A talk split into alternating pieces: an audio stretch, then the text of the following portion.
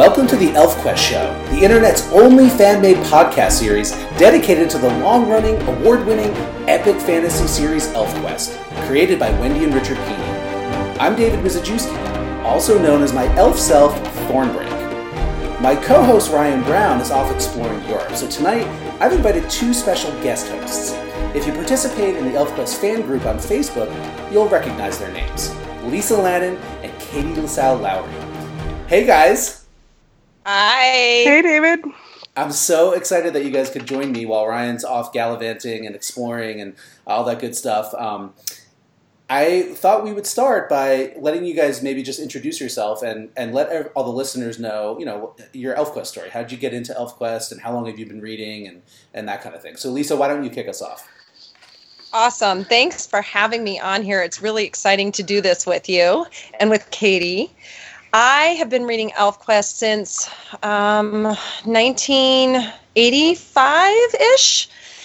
I had a neighbor who lived behind me, and her dad was reading them, and they introduced me. So all the I, I want to say the first four Starblaze graphic novels were out then, so I got to devour them all in one sitting. Awesome. How about you, Katie? Well, thanks for having me. Also, this is thrilling and fun. I think I was also introduced to ElfQuest in probably about the same time, about 1985. My mom was a librarian at the time, and one of her fellow librarians was really into censorship, which is really odd for a librarian. And that drove my mom nuts. And one of the things this librarian couldn't stand was comics in general and ElfQuest in particular, because all of the college kids that frequented that library were really into it. So she decided to bring it home and introduce it to me, kind of, I think, just to flip a finger at uh, her coworker, so to speak. and uh, I got instantly hooked. Once I got over uh, myself being a little snobbish about, oh, I don't read comics, but um, that didn't take too long, and then I was hooked and um, all the Starblaze, you know, the first four were out, and then it was a long wait for each one to come out because I never lived in places that had comic book stores where I could get issues. So, right, right. Well, I number one want to say that I already love your mom, and and um, I didn't actually realize that you, Katie, had been reading for so long. I was under the impression that you um, were, you know, fairly recent. So that's really cool to know. Yeah, well, I had a long break because I didn't realize that there was ongoing publication until just a few years ago, and and then um, I went from a famine to feast with all that material to catch up on. Excellent, yeah. Well, uh, I'm glad that you're all caught up and that um, you guys are are avid readers of the Final Quest, which is you know why we're all here tonight. Um, issue number 20 of the Final Quest just came out, and I know all three of us have eagerly devoured it, and um, I, I, already know from just seeing uh, both of your comments on Facebook that you guys have a lot of thoughts on it, and I'm actually really excited because some of the thoughts that you've already shared um, were kind of thought provoking for me. So, without further ado, why don't we just dive right on into this issue? Oh so, my gosh, where would where to start? Where start? All right, well, you guys pick. Where do you want to start? Um, well, I just wanted to make sure at one point we did this for Ryan because as I was reading it, I thought we had to get this in the podcast for him because I'm not sure it's consistently been said. But he got his gratuitous, I don't want to say orgy scene, but. I think I think it's pretty much an orgy scene. It's not it's not a blatant one, but I you know again if you if you are an ElfQuest reader, you know how to read between the lines, and I'm pretty sure they're getting it on everybody. So. Well, oh, maybe, yes. maybe oh, not. Yes. Maybe not the boy. oh, poor Du Bois. Poor rejected Du Bois. But you have to give him credit for trying, right? Well, Absolutely. Maybe when he grows up into demand, he'll get some. oh my god. Exactly. All right. So see, you guys are like already totally like expert podcast hosts here because you're already making word puns and mocking Du Bois' name. So, you know, Ryan is going to be proud when he hears this. But, um, but yeah, no, that scene was awesome, and it doesn't get more shen shenny than that scene where she basically just is like, "Oh, oh no, child, I don't even think so." yeah, the nose in the air and the flip of the wrist. Right. Yeah. Well, well, so I love how. Sorry. Go go ahead. I was just going to say, I love how they included "Quicken Your Hum" to mine. Yes, yeah, Yes. It's really the That first could- time that I mean that whole idea of of the elves and humans uh, not being able to get it on because the elves have a higher quote unquote hum is something that Wendy and Richard have talked about, but I don't know that we, it's ever actually been directly addressed, at least not in those terms within ElfQuest. I mean, we, the only other time we really saw it, um, and this whole idea that how elves and humans really couldn't, um, you know, get it on, was uh, back in in Hidden Years number three with Aurori and Little Patch, where she says our blood songs are pitched differently, and so um, this idea of the hum is uh, I, I kind of introduced for the first time in, in at least coming out of the mouth of an elf. So that's kind of neat. Yeah, Yeah. absolutely. Um, so so but going back to the big picture, so the elves are partying. Um, they're partying because you know, well, they're because they're elves, but they're partying. Um, you know, they started partying because Cutter was back and they were honoring Skywise, and then that bled into a big old, basically a wedding reception for Mender and Dart, who have you know officially become life mates, and so. Um, Again, it kind of makes sense to me that they're. It, this isn't just your average kind of hang out in the holt and pop a few dream berries and and have some fun. This is like you know a real big to do. Yeah, I wish you could event. see the smile on my face. Yeah, because I was squeeing the whole time. There's so much that you know I can't scream through the whole podcast. but this this is one of them where I was going, oh my god, and just such a happy celebration. Totally. Yeah, so yeah, joyous and free, and I was really taken right from the beginning with the the art. Um, when they're, they're dancing to the beat of their silent drum that they hear via you know their shared sending, the art is so vibrant and so perfect of that sunset gloaming light that is so perfect in that last hour of the daylight when the sun's low on the horizon and you get that golden warm light Totally. and that was rendered so perfectly and beautifully. I totally agree, and and I also think it's supposed to be fall, and so Sonny did a Mhm. really killer job at both capturing that sort of um, that that dusk, you know, sunset look, but also getting that that sort of autumn color going on there. And um, I know Wendy is really pleased with how that turned out too. So Yes. yes, so everybody's awesome. partying, everybody's dancing, everybody's getting it on, and then we go into this scene. I, well, first we get a little interlude between Moonshade and Strongbow, but I want to save that for a minute um, and go right to um, another pretty major, well, one the first real big major development that I would say in an issue that has several major developments, and that is the evolution of the leadership of the the go backs, or at least this band of go backs that is kind of seems to be joining up with the Wolf Riders. So, who wants to talk about that? I think that it was really I got to look at my notes too because I wrote a lot down, but it's it's almost seamless in how easy it is. I love watching Venka and um, Ember and and they're all just together. Teir, am I saying that right? Yes, you are. Teir. Yep. Okay. Teir, they're just they're together. They're relaxing, but not totally. Their guards not all the way down, and bantering about the leadership and possibilities and anything's open. But it's just it's almost like not passing the torch, but just easing into something that's natural. Yeah, I mean, what what do you think about that? I mean, I, I think it's pretty clear that Venka is is basically deciding that she's going to leave the palace, um, and so you know she's kind of seems like she's handing over the mantle of the go back leadership to Teir who's going to sort of um, you know maybe maybe underneath Ember maybe is going to be become kind of a chief like his sister and like his mother. So He really looks like, you know, this one drawing, there's one panel where they're holding hands, Venka and Mhm. Teir. And when you look at his eyebrows and his eyes, I was a little shocked at myself for not figuring out that that's who his mother was because I really see her in that.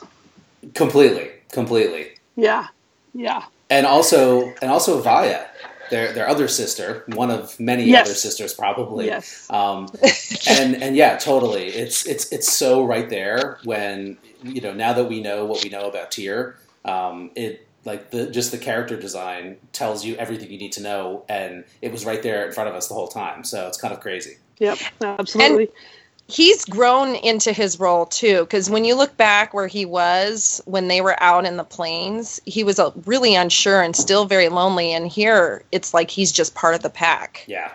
Yeah, when we first met him, he didn't know how to relate to other elves and be part of a tribe at all, let alone be a leader. So it's quite the transformation he's undergone. Yeah, I think. Um, well, again, knowing his history that we learned way back in the beginning of Final Mhm. Quest, um, you know that why he was like that kind of. I don't know. I think makes a lot of sense. I mean, abandoned by by Kahvi, at least in his mind. Um, I don't think she considers it abandoning him, but um, you know, and then losing his his adoptive father um, and the rest of his his you know his little tiny tribe, um, who you know interestingly might you know who knows maybe they're still out there and maybe they're answering the call to the palace. Wouldn't that be a, a crazy thing that Um, yes, it would. we probably won't ever you know see that in the actual story? But you know, all you fan artists and fan fiction writers, um, you know, I think it's really good fodder for that. But um, but yeah, no, I totally agree. Like it's it's really awesome to see Teirs character development go from this kind of in a way like broken soul kind of character, right? I mean, Well, if he was a human, we'd say that he had attachment disorder from those abandonment traumas. Right. Yeah. And like you said, he couldn't really relate, and you know, just had all sorts of problems. I mean, he he obviously you know fell for Ember pretty early, and maybe that was. Um, you know, recognition, early whispers, as we've seen happen with other other elves that you know get Mhm. together years and years and years before they actually recognize. But um, but yeah, he had some troubles relating to everybody else. So the fact that he's gotten to this point where you know he can actually take on this mantle of leadership is is actually kind of awesome. And it's one of those. It's obviously not a a main plot thread or a main storyline throughout the final quest, but you know another example of all of these tiny little um, you know stories that are woven into this bigger tapestry that is Final Quest. That's my thought anyway. Absolutely. As as uh, you know, Wendy, you know, made in that comment on Facebook today about um, you know the building of, of over over the all of the history, and I you know mentioned that you know somebody had said that Final Quest seemed rushed, and I said, well, before Final Quest even began, it was 36 years of building, and all of all of that is there, and yeah, he has changed so much over the years, not just in in Final Quest, but especially in Final Quest. But okay, I want to go back to um, Venka's um, sort of um, passing the torch, but not passing the torch, however we want to put that. Um, and you said you think it's pretty clear that she's going with the palace. I'm torn on that. I keep going back and forth. Clearly, she's going somewhere, but I kind of wonder if that maybe isn't a red herring. Hmm. That she has something else in mind. i think she's going because it would fit with her dream in the hidden It years d- yes, it does fit with her dream. You're right about that. Well, so of course, you know, I this is uh, a totally new idea because for me, it seems like she's totally going, but uh, yeah, I mean, maybe she's not. Maybe there is something that Wendy and Richard have up their sleeves because they don't actually say it. You know, I mean, she just references, you know, makes my choice so much easier. Um, although in the last issue, or maybe it was the issue before, there was this comment. Um, about her giving birth to her baby, you know, it, it, you know, between the stars, and she says something like, "I've been thinking a lot about that." So that context for what happened in this issue is why I think she's probably gonna gonna go. But um, but who knows, right? I mean, maybe she will do something totally new and different. Well, and that will fit one of my theories, and I don't know if you want to jump to that because Yeah. I kind of had had hinted at it, and I'm totally going to fly in the in the face of what everybody's excitement was with the, and I know we'll get it to it later, but the recognition that happened again. Ah! but and everybody's excitement that these they're the parents that you know Cutter and Leetah are going to be the parents of Jink. And I'd been mulling that over for a while. And one, if if some of that future quest stuff is, and I'm going to say this word wrong too, is it canon? Mm-hmm. Yeah, Okay, if it's canon, let's just and I know not everything it is until they say it isn't, and I and I understand that. But if we go that far in the future, for the humans to have evolved to that point, years and years and years and years have gone by. But if we theorize, that doesn't mean it couldn't be because the elves are immortal.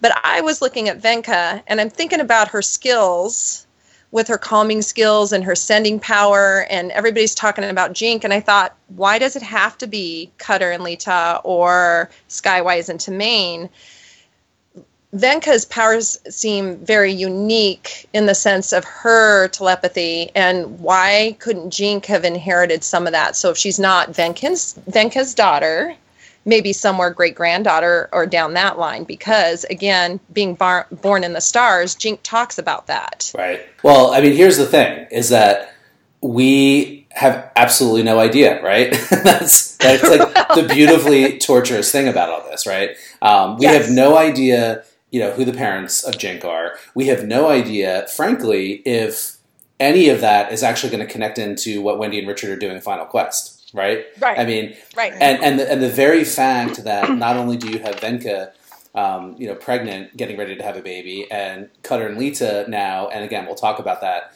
in a minute. Um, by all uh, you know assumptions, are going to be having a baby as well. We're all uh, immediately thinking of Jink, but who knows, right? And the fact right. that there's only what five issues left, right? Four issues left. Oh my god, it's Four. crazy.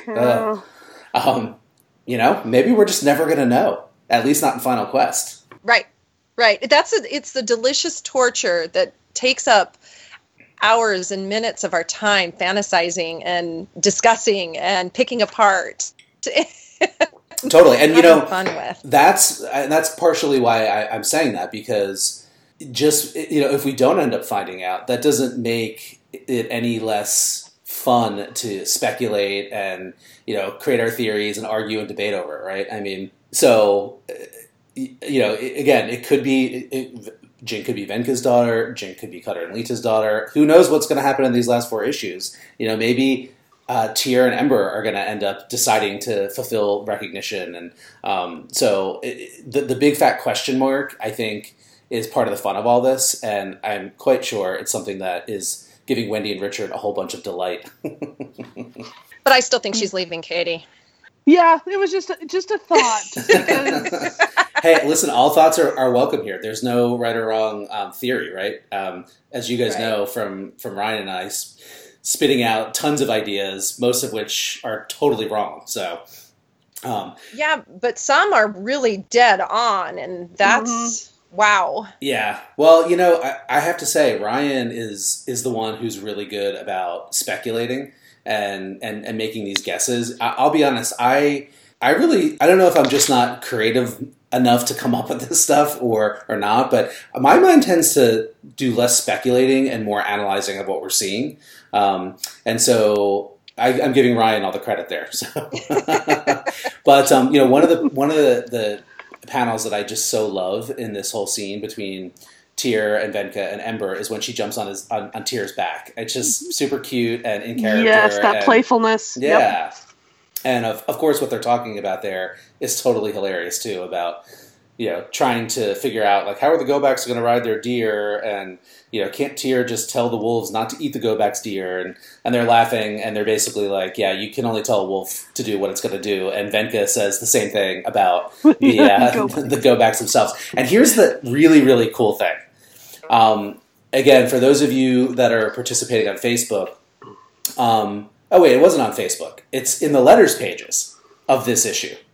If you scroll to the back, and I know many people probably haven't even read the letters yet because the issue just came out, and um, we're also obsessed with the actual story. But if you go to the back of the issue, there is a reprint of a uh, an editorial that appeared in one of the original issues of ElfQuest. I want to say issue number six, uh, might be issue number five. Let me see here. Um, issue number four.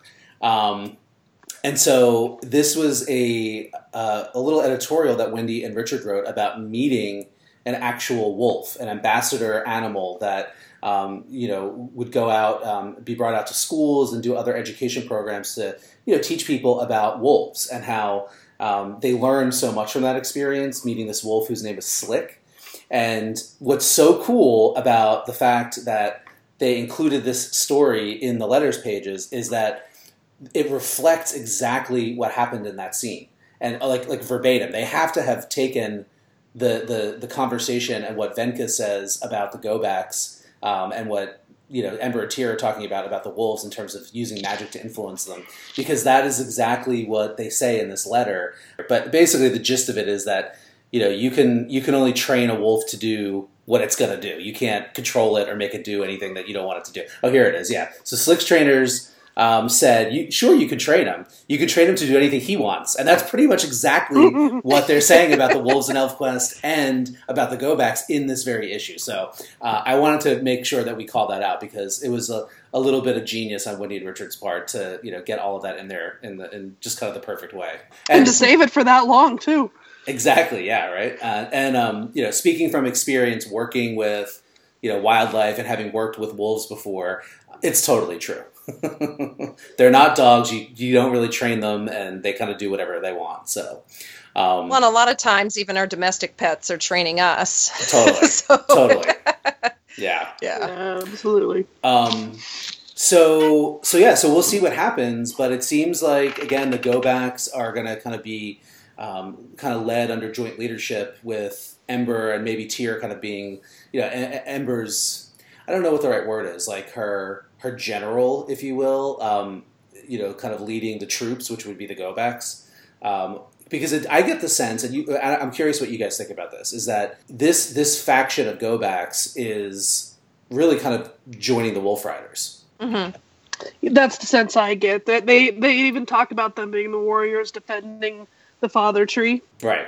Which well, know, and you you ahead. have elders that are just going to contribute to guiding them. You know, sitting back, and I'm not going to say the elders don't ever fight, but I think that they have the wisdom to slow down that hot, fiery blood that's wanting to go out and and con- not conquer, but defend and fight. Right. Yeah. So it's a good blending, good blending of that age and wisdom with the hardy youth.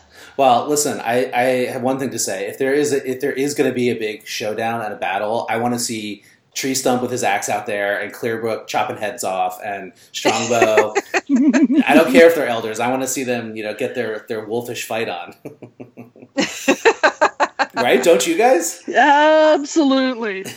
I do, but I'm scared. Oh, yeah, like, I, I reflect back to I, yeah, I reflect back to Dreamtime, and I'm like, yes, but yeah. But uh, they'll defend. They'll fight fierce. Right. Well, and Ember even says that a little bit later on when you know the goat when later in the episode or the issue, um, and again we'll talk about this um, when the elves are announcing, uh, or at least the Wolf Rider group there uh, announcing whether or not they're going to stay or go, which is another one of the major developments in this in this issue. Um, and Rayek actually says to Venka uh, when Ember kind of tries to guide the go backs into not just being total berserkers. Um, and Rayek says to Venka, like, "Hey, why are you? Why is she telling them what to do? Aren't you their chief?" And that's when again Venka kind of acknowledges that she's passing the mantle to to Teir and to Ember. But but that's pretty much what Ember's saying. You know, she's like, "Yes, we can fight, we can kill, but only to survive and to protect each other. You know, because that's the way." And that's what really makes that that scene there is what really makes me think or, or understand that this this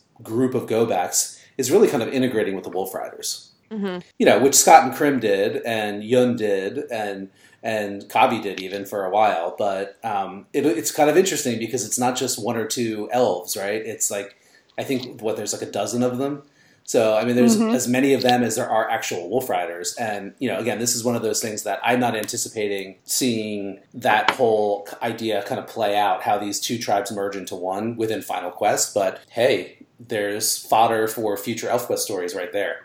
Well, and it makes me feel better when you look at that count, um, that panel right above it, when those who are saying they're going to stay, and I know I'm jumping ahead to that decision. I looked at that band and went, "Oh, it looks so small." But you bring home an excellent point. They're not really that small in numbers yeah. when you did, blend the tribes. Did you did you count them? No, did you? Yes.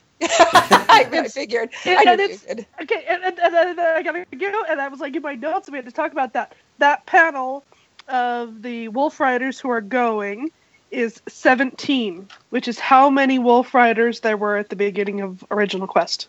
Total. Going or staying? Staying. Staying, Staying, yes, yeah. yeah. I'm so Yeah, glad you brought that up. Katie, because that's exactly what I was going to say too. So another little, um, all things come full circle, right? Mm-hmm. Although here's a question: we see the Wolf Riders numbering 17, but that's not counting Cutter and Ember and Leetah and Teir and and you know Right. so so if if we're to be if we're maybe going to overanalyze this and you assume that Wendy and Richard deliberately chose you know 17 elves to, to again bring everything full circle does that mean that those other elves Cutter Leetah Teir Ember um, Venka are not going to be staying Or are we not going to have the original 17 that said they were staying? or that Which I know is causing much angst and debate amongst all of us, too. what like who's staying and who's going Well, not staying, but who's going to, and I don't want to be all morbid, but who, if there's the Junsmen are coming in and there's a fight, are we're not guaranteed everybody's going to survive. no no So yeah And so in the end, where the where will there be the 17? I'm so so regretting that I even asked the question. Sorry. because I didn't even think about that. Here I thought I was being all, well, what if Cutter, you know, does decide to go, and now you're just like, or what if Wendy and Richard just kill off four other elves? Huh? What about that? I'm sorry. I, you know, you, you, we analyze. I think we're all Virgos, at least on this podcast, right? I am. nope, nope. I'm Oh. a Gemini, and and and you know, you know, in the dream time where half the people saw the pay, the fear and ominous, you know, half the you know the dreamers, and the other half, the immortals, um, saw things um, in a lighter vein. Um, yes, Um, I don't have that. foreboding. Yeah, I mean, I, yes, I know. Anytime that there's battle scenes and and you know that we can lose some of our beloved characters, but um, I don't think that it's necessarily uh, has to be that that that's going to happen. As some do. So All right. Well, there's a there's a, a voice of hope. It is. It is, and I appreciate that. So, so the other thing in that panel, while we're on it, uh, of the Wolf Riders who are staying, everybody except for two, maybe three, are all looking forward hmm um, toward where Cutter and Leetah and Venka and Ember and Teir and you know all them are standing. Um, they're all looking forward, you know, addressing their answer to them, but and that includes Strongbow, but Dart and Free Touch are looking at Strongbow with concerned and, and mournful eyes. Mhm. Their eyes are different from yeah. And that and that could go back to what David was saying. I mean, Strongbow's saying he'll stay, but that could change. Well, and, and we, now we we have to talk about this. We, this is the you know again one of the the many big developments in this issue. You know, going back up to the beginning during Dart and Mender's party, um, we have this scene with Moonshade and Strongbow, and it's again it's pretty significant Mhm. right? So they're they're they're they're talking, and Moonshade uh, you know says like, "What don't we send anymore?" And you know Strongbow says, "Well, now that things are the way that they are, maybe it's better for us to talk," which is like a total punch in the gut. But hmm and, and I'm curious what you guys think about this. You know, as that as that uh, conversation continues a few pages later, well, we have this interlude. Skot and Krim show up, and we get a flashback to their Dreamtime dream, which I want to analyze with you guys. But what how that ends is Strongbow basically, I think, kind of telling us, the reader, as he's telling Moonshade, that the reason he's been acting the way that he's been acting, at least at, well, maybe not the whole reason, but he's he's owning that he is actually feeling guilty about making Moonshade, making, forcing. Those aren't the best words, but you know, ha- having Moonshade having given up or or repressed like what her own heart wanted to make him happy. And that he's maybe at this stage of the game just realizing and, and feeling guilty about that, and that he's not rejecting her like some of us thought when she she changed and she used her palace magic and he like kind of freaked out and walked away he's not rejecting her he is feeling guilty about holding her back and he's essentially letting her go and be free that's how i read this what about you that that is definitely how I read it, and I also think it's interesting the way that Skot and Krim come to mentor Right. Strongbow. When once upon a time, Strongbow and Moonshade were mentoring Skot and Krim after their um, stolen cook fire and, and cooked food um, encounter with humans. Yeah. I like that. I hadn't I hadn't thought of it that way. Yeah, a little role reversal on who's now doing the mentoring. I yes, I, I totally love that, and it again another kind of full circle kind of moment. Um, hmm and you know they don't say you know they're not like Savah esque wisdom. You know they're they're they're kind of typical go backs, and they're kind of they just kind of like lay it out. But with that said, I, I want to know what you guys think about what they actually say because I'm having a little trouble kind of really wrapping my mind around what their actual point is. I am too. Well, I the way I took it, my interpretation originally was complete of the dream was different than this. And now reading it is change comes and you want to run and hide and you're letting fear overwhelm you. And this can this is I think they're speaking to Strongbow at this point. And they say, but that strength, what's in the he wolf and the she wolf, what you give, everything that you're giving of yourselves to do for the pack, do it for each other.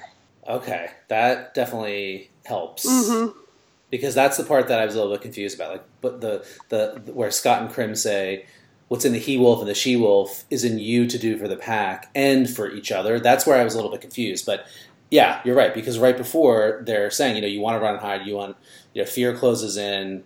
But see again, I get myself confused. Say that again, Lisa. I don't know if I can, but let me try. It's I, I think they're they're trying to address that Strongbow has been they might be using reverse psychology on him at this point too, saying you you you are so strong in in your beliefs and you want to hold and and care for the the pack or the tribe or just live in the now everything that you believe in there's a lot of change whirling around them. I mean even us as humans and and we're like wow you know look what's happening you know in final elf quest. Some are going to want to run and hide and bury their heads in the sand and others are going to want to embrace it like moonshade did. She's grabbing that change and running with it. And for strongbow i think he was fighting against it for what we're reading now 10 12 years that Mhm. he's been having time to adjust to this. And and when they talk about that fear is closing in like when he he walked away that was maybe fear or sadness. But they're saying you have the strength in you. That's always been there. The strength to do what you've been doing for the pack and and holding on and honoring. Do that for each other. Love honor and do what's right. Right. so she needs to live in the now of traveling in the stars. Release her Yeah, and that's that. It's that acceptance and, and living in the now. He's dwelling on the past, and that really isn't the way either. Right. exactly yes yes i've thought that too All right, no, that definitely helps. I'm so glad I had you guys on. well, and then that scene ends with the sending, and I'm assuming it's between Strongbow and Moonshade. As Moonshade leaves in the palace pod, they say, Love is always, living is always. And that's a really interesting thing to say too. Like if if they're coming to this acceptance that their paths have diverged, they're still acknowledging that their love is not going away. It's just their lives are going in different paths. But but for elves, living is always. And so, you know, even maybe acknowledgement that even if they spend the next few thousand years, you know, eventually their spirits can can be together again. Right. Right. Right. That might be my new tattoo now that you say that. Love is always, living is always. Yeah. I like that. And again, a pretty major plot development here. I mean, this is could be the fruition of of this whole storyline. You know, they seem to be accepting where things are, and again, the issue ends or almost ends with Strongbow, who actually looks positive, saying, "You know, I'm going to stay." And the children are looking to him. That's a big change for them too, but I think they had already accepted the difference between their parents. Yeah, I I think learned all along about how Strongbow in particular is taking it.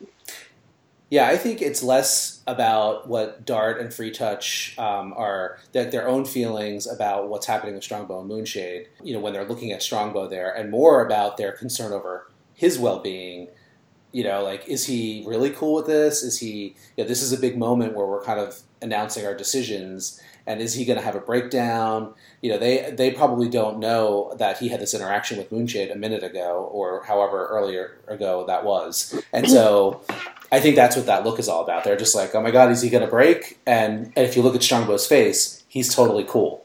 Yep. Is the bowstring gonna snap? Right. Exactly. yeah.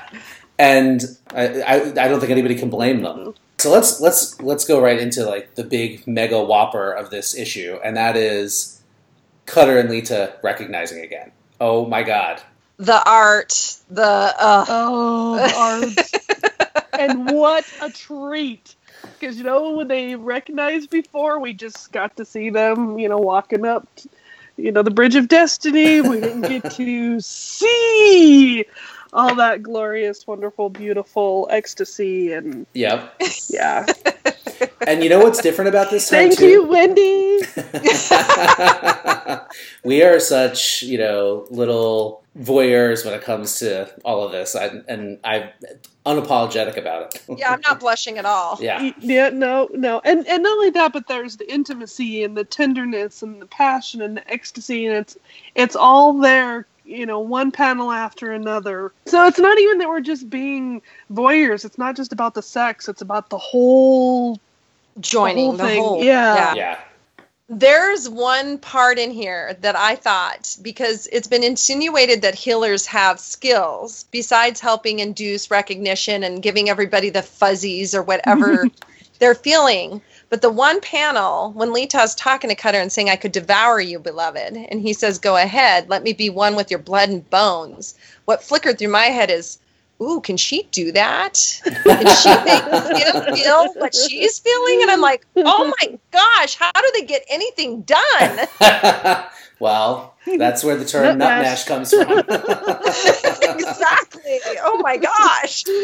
Yeah, and you know the other thing that's neat about this is um, it's obviously you know dripping with passion, and there is a level of eroticism to it. And you know, Katie, like you were just saying, it's it's it's at the same time all about this like deep love, and it, it just kind of so comes through in all of this. In all of these panels, so beautifully, but at the same time, it's still totally kind of in that PG thirteen range. So, Oh, totally. Yeah. Yeah. you know, I just think that's neat that Wendy and Richard, you know, can do that still, um, and So and, artfully. yeah, and like stick to their their vision with that, you know, and not go, you know, push it into a lot more explicit stuff just because maybe in modern times, and I'm making air quotes, um, that's what's cool, more air quotes, um, that they're kind of keeping ElfQuest, you know, in, in the vision that they want it to be um, as far as that stuff goes. So I thought that was kind of cool. Absolutely. One other thing, speaking of their first recognition, that is different here, that Yes. really jumped out to me. Yes.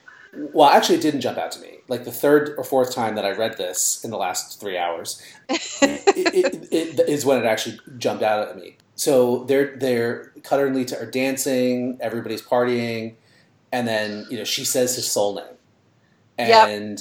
And he says, "Is it?" And she just says, "Yes," and he says, "You want," and she says, "More than anything." Yes. And so at first I yes. was like, "Wait, absolutely. what's happening?" Right. The thing that's different this time, you know, the next page you kind of learn that it's recognition is unlike the first time where Cutter really didn't give Leetah a choice, right? He just kind of snatched her up and ran off with her. Um, Yep, and that was the really biggest. is, That's the biggest thing out of these pages for me is yeah, the choice. totally. All right, so we'll talk That about that. Yeah, and, And the is that- tears brimming in her eyes as she says more than anything. Right. well, and is that the first time his soul name's been Yes. said since he came running back? Yep, I went through to double check because I was pretty sure it was, but yep, it is. Okay. which makes total sense that at this point, you know, she she's using it. So, um, Mhm. and and my total favorite thing in this issue is this the, the panel on that next page there where they're you know sort of post having fun and um, and Cutter brings up Timmain and Leetah who looks like she's still kind of basking in the afterglow you know just says no. She sends no explain nothing. I'm feeling my way through it. I'm getting chills over that. And I really can't articulate exactly why but it's just so what ElfQuest is about, and it's these two people who who know each other's souls and they're so um, in tune with each other that they don't need to have everything explained. They can feel their way through it, and they might not get everything exactly in one easy to digest. Here it is, but that's okay. My mind is still processing this, and I'm sure later I'll have even more to say about it. But Yeah. this was the most powerful panel in this issue, and frankly, it all of Elfquest for me. One of them, anyway. Yeah. Yeah. And, and his response too.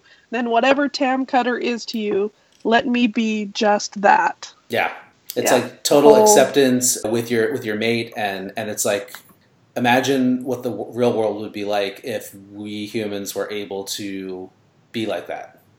It's faith. It's you guys are articulating it much better because I was running in circles Yeah. around my kitchen island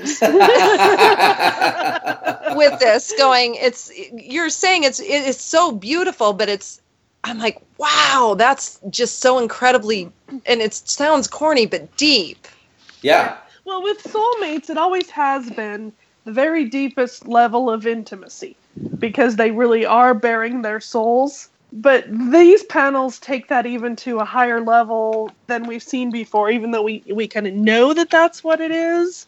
The, the complete soul connection. yeah. So the next on the next page, they continue this conversation, and it sounds like Cutter is giving Leetah permission to go. You know, he the the the, the last part of the sentence that you were just saying, Katie. He says, "Let me be just that," and then you turn the page and it says, "Until you go." And Leetah's like, "Go," Mhm. and Cutter. You know, this is an interesting juxtaposition with Strongbow and Moonshade. That Cutter is so willing to let Leetah go to the stars if that's what she really wants, without any of the angst. And you know, he says, "I'm not Mhm. me, totally me when we're apart, but that's for me to worry about." So if you want to go, you're you have that freedom to do that. And she's like, "Oh, you silly young thing, I'm not leaving you," Yeah. which is really which, sweet. which brings us to, yeah. Yes, it is. And that's, and, and still with him giving her freedom, which we get from the moment of recognition you want, always asking what she wants, and yeah, that, that absolute freedom. Yeah. Well, and and what's neat about that too is that um, you know if you take recognition, the idea of it at at you know a very very base face value without really kind of understanding the story or anything like that you know you you, you could say well this is this really awful thing and conscripting people into marriages that they don't want and, and that kind of thing which again if you actually know anything about elfquest that is just so wrong. But this whole, Uh, I mean, all of this, you know, even Strongbow and Moonshade, the way that their story has played out here, but in particular, this interaction with Cutter and Leetah, in the moments of recognition, really is just so so powerfully demonstrates that that's not what it's about at all, and that there there is choice and there is freedom and it's it's all there. And it's a you know this this idea of recognition is so much more than just oh well no, now you guys have to have to get married you know Right. I love that. Um, I also loved the the way that this whole scene ends here, where you know Leetah is saying, "No, I'm not going anywhere. I'm with you for life." mm-hmm. What do you guys like? Did I don't know if that stood out to you or not? The emphasis that I'm with you for life. Mhm. You know, he's she's bringing his hand up to her belly. You know, which to me is indicating that they were very efficient and they got the job done. Recognition is fulfilled. Um, but what does that mean? Like, what about afterlife? no i don't i don't know because the scene before that when he's talking about because he did talk about the notches and cutting them into the tree it's just Mhm. it's how it feels and he he sounds actually really tired even though she's talking about how young they are he's talking about how old he feels and i thought that was a nod to well he probably already felt old just because of all the responsibilities and all the cloak of everything he's carried Mm-hmm. and the separation and everything like that. But now that part of his mind that's open to Timmain and feeling all the weight of those years, is she just bringing the focus back to, hey, I'm going to stay here and we're we're living. I think what she, you know, she she's saying like, the, the, Leetah's comment is in response to Cutter saying like, you can go to the stars, and Mhm. she's like, listen, we're still young, you know, we're like five six hundred years old, we're like, you know, barely into our 20s in, in human years. And so, mm-hmm. like, there's so much more life to live. And that's when, you know, Cutter's response is how old you are has less about the actual age of years that you've lived and more about what your life feels like after all of your life experiences. But he, you know, he does say, I feel all of my time, even the mountain's age, I slept under the two moons. I wonder if he's partially also feeling Timmain's time. Yeah, I think with the emphasis on all, and and that he had taken the conversation to the oneness with Timmain, you know, just moments before that. I, I do think he means all of the combined time. Yeah. And I don't think anybody can blame him for feeling that way, since it's he's like you know what six billion years old. yeah, yeah, and even if it was just the time that he had lived in the cutter skin, that's still over ten thousand years with the time that he right slept. So e- either way, it's a tremendous amount of time that he feels. Well, and then maybe that's why she's saying, "I'm here. I'm with you for life." It, maybe that's a bringing him back full circle to the now, which is and and that's sure, yeah. that's how I took it. Yes, that we're going to live. We're going to live. The cub's going to live. It's going to be a life. You know, again, as as we're getting close to the end of Final Quest, I mean, frankly, if that is if, if it ended right here with this page, I would be I would get such a deep sense of satisfaction out of it. At mm-hmm. least for Cutter and Leetah. Yes. Yes. Right? Okay. All right. Yeah. I like the emphatic yeses in response there. it makes me feel like I know, like I'm like I'm getting it right. If you guys both feel that strongly about it too, yeah. so yeah. Um, as much as this the um, separation of Strongbow and Moonshade pains me, separation of Leetah and Cutter would cut me to the quick. I mean, that would just be having them together is just the way it's supposed to be. Right. Well, and really, now that you say that, has anybody even discussed that on any of the forums or boards or Facebook? Nobody's ever really questioned that, have they? Whether or not they one of them is going to go versus stay. Yeah. I don't think I've seen anybody really speculating about that so much as people speculating about is one of them going to die. Yeah, right, that's, what I've seen. Mm-hmm. And that's partially why I was curious about the emphasis in Leetah's last comment there that I'm with you for life. Is that a clue? We're, is that a hint? Is that a red herring? You know, like is is Leetah gonna die? Is Cutter gonna die? I like our summary, and okay. I'm gonna go with it until yes. Until let's stop. Next, yeah, let's just stop there until the next issue. yes, I, I think that's very very sage advice before we ruin this beautiful moment. Yeah, um, yeah. Right, well, speaking, this is just such a wonderful feel good page. I'm just going to keep feeling good about yeah. it. that's all there is to it. Speaking of wonderful moments and feel good, maybe not so much for the character, but for the reader, we get to see Rayek reflecting on himself. And, and another great full circle example that I'm just realizing in you know contrast to the very beginning of ElfQuest when Cutter and Leetah recognize and Ray freaks out and and acts in all of the worst ways that he can act. Here, not only do we have Cutter and Leetah recognize again, but it's done with full acceptance and and, and, and asking for for permission between Cutter and Leetah. Mm-hmm. It, it, just the same, Rayek's response here is the total opposite of what his response was the first time they recognized, where he basically is instead of having a knee jerk reaction and acting like a jerk and everything else that Rayek is so good at doing, he's actually having this quiet, reflective moment.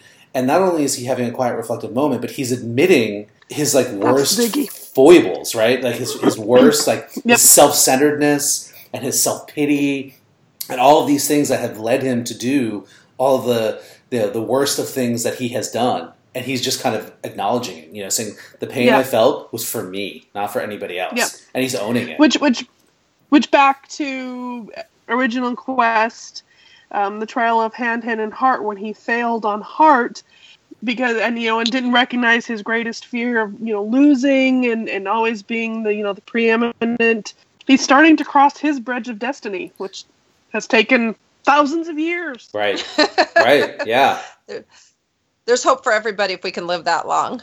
yeah, we can live that long. Exactly. I know they have that up on us, right? Um, but yeah, no, that's really fascinating. I didn't actually think about the Bridge of Destiny, but yeah, if you go back to that scene um, and that whole storyline there, you know, at the end of the day, you know, what does Savah say? Like Rayek's biggest fear, Cutter's fear was of heights, but Rayek's fear was Mhm. one born of, you know, in himself, and that is the fear of of losing and not being first in all things.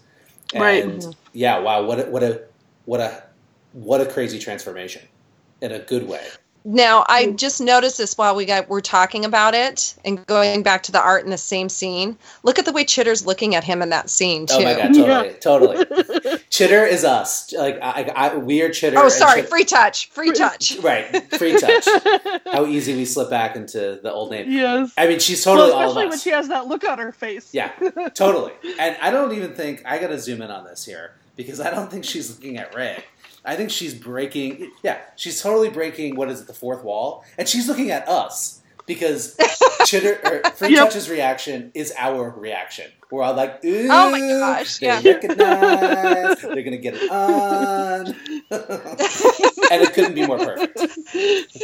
That's true. I hadn't thought of that. I had neither, and you're totally right. and it's so tiny and subtle. I actually didn't even write it down in my my list of things that I wanted to talk about because it is so. I did see it, but I forgot to even I forgot even that it happened, and so I just I love it. I love it. I do too. Yeah, He's. that's awesome. I'm so glad you pointed that out because I missed that. I was just sitting here looking at it, and I'm like, he's grown so much, and I'm like, and what is Chitter thinking or Free Touch? right. She's thinking what she always thinks. Yeah, yeah, Um, absolutely. she does Is there have potential? mind, doesn't she? hey, another thing on this page that we talked about it a little bit already, but I think it's also really nicely done on this page is is again the colors. Those Mhm. those sunset colors, those you know early fall colors, that warm you know kind of glow going on. Especially if you Yep, look at the- the bottom of the page and um, with the panels with with Rayek and um, Winkin. and the twilight colors in the sky and the Yeah, golden gloaming on the flesh and Yeah, totally. I, I really like that, and also really can see Wendy's the, the the manga influence really shining through in that top panel. Uh, Yes, the of- eyes. Yeah, like those are total Yeah. Total anime eyes, and it's like a perfectly Yeah. used effect there because. As um, Katie, I think you said it. You know, the tears welling and just the liquid, hmm you know, sort of ethereal eyes that these elves have. It really comes through there with that that kind of style that Wendy has chosen for that panel. So really neat. I'm just looking. Okay, so we got to go back a page to the other big moment. Oh, Okay, so there's Oh yes, there's yes. lots of them, but we, we missed a good one. Yes. yes, we did. All right. And speaking of golden glow, Oh yes. I love her outfit. I just have to say that. All right. Well, you got to tell everybody Yes. who we're talking about. okay, so we are talking about Audrey and Two Edge. hmm Some fan dreams being fulfilled right here. totally right. And and and you know what's so great about that is, um, you know, it's like totally been hinted at. It's not a secret that this is really going to kind of play out, and it does not matter one Mhm. bit. It's like so still so delicious and light and you know i mean yes two edge is a little bit of a tragic character but this whole storyline with him is really kind of a feel good storyline. And i again just love that in these earth shattering you know kind of story arcs of are they going to stay or are they going to go? Cutter being you know the one with Timmain and all of that stuff right? We have this like beautiful little i don't want to call it a high school romance but it has a little bit of that element. So it's just really sweet and Yeah. nice. And dang it, Two Edge deserves a hug, and he deserves, you know, more than just a pass a passing glance, right? So, Yes, yes, more than just a, a, an odd wrangle. right, right, Yeah. Um, well, and, and like you said, that it wasn't completely out of left field. Audrey has been treating Two Edge with kindness and, and seeing him as a person. Even here, you know, you only rhyme when you're upset. Mhm. What is it? It takes me back to issue 10. It's not even just kindness and generosity. It's it's uh, an identifying with the pain that he feels. In issue 10, she said, Because I know what it is to yearn for one who chooses to fly elsewhere. right. I've Mhm. lived a long time too, you know. Yeah, I I really love that line um, because yeah, uh, you got to remember that Audrey is every bit of you know at least fifteen thousand years old, right? If not older. Mm-hmm. So, um, you know, Mhm. she's no spring chicken. Two Edge can't be that much older than her. And relatively speaking, the age, differences in their ages are probably, you know, even if he's a few thousand years older than her, you know, I know it's a very human way of looking at it, but you know, they're pretty much of an age. And so, Right. you know, Two Edge trying to pull his like, you know, lonely pout and woe is me, and she's, you know, she kind of really gently and sweetly deflected that back in that issue in that scene, and you know, again, it's kind of coming full circle, Mm-hmm. um, where she's kind of, you know, she's reaching out, and you know, she's, well, you know, I'm just thinking as I'm saying this that um, this is exactly what Venka was saying she couldn't do. There was no right. you know, no answering- answering flame. right, and Mhm. and, and Audrey is this you know this this bright glowing flame that's kind of reaching out to to, to meet with Right. two edges. and the coloring the coloring on her reflects that. She's so light and Yeah. bright in these panels.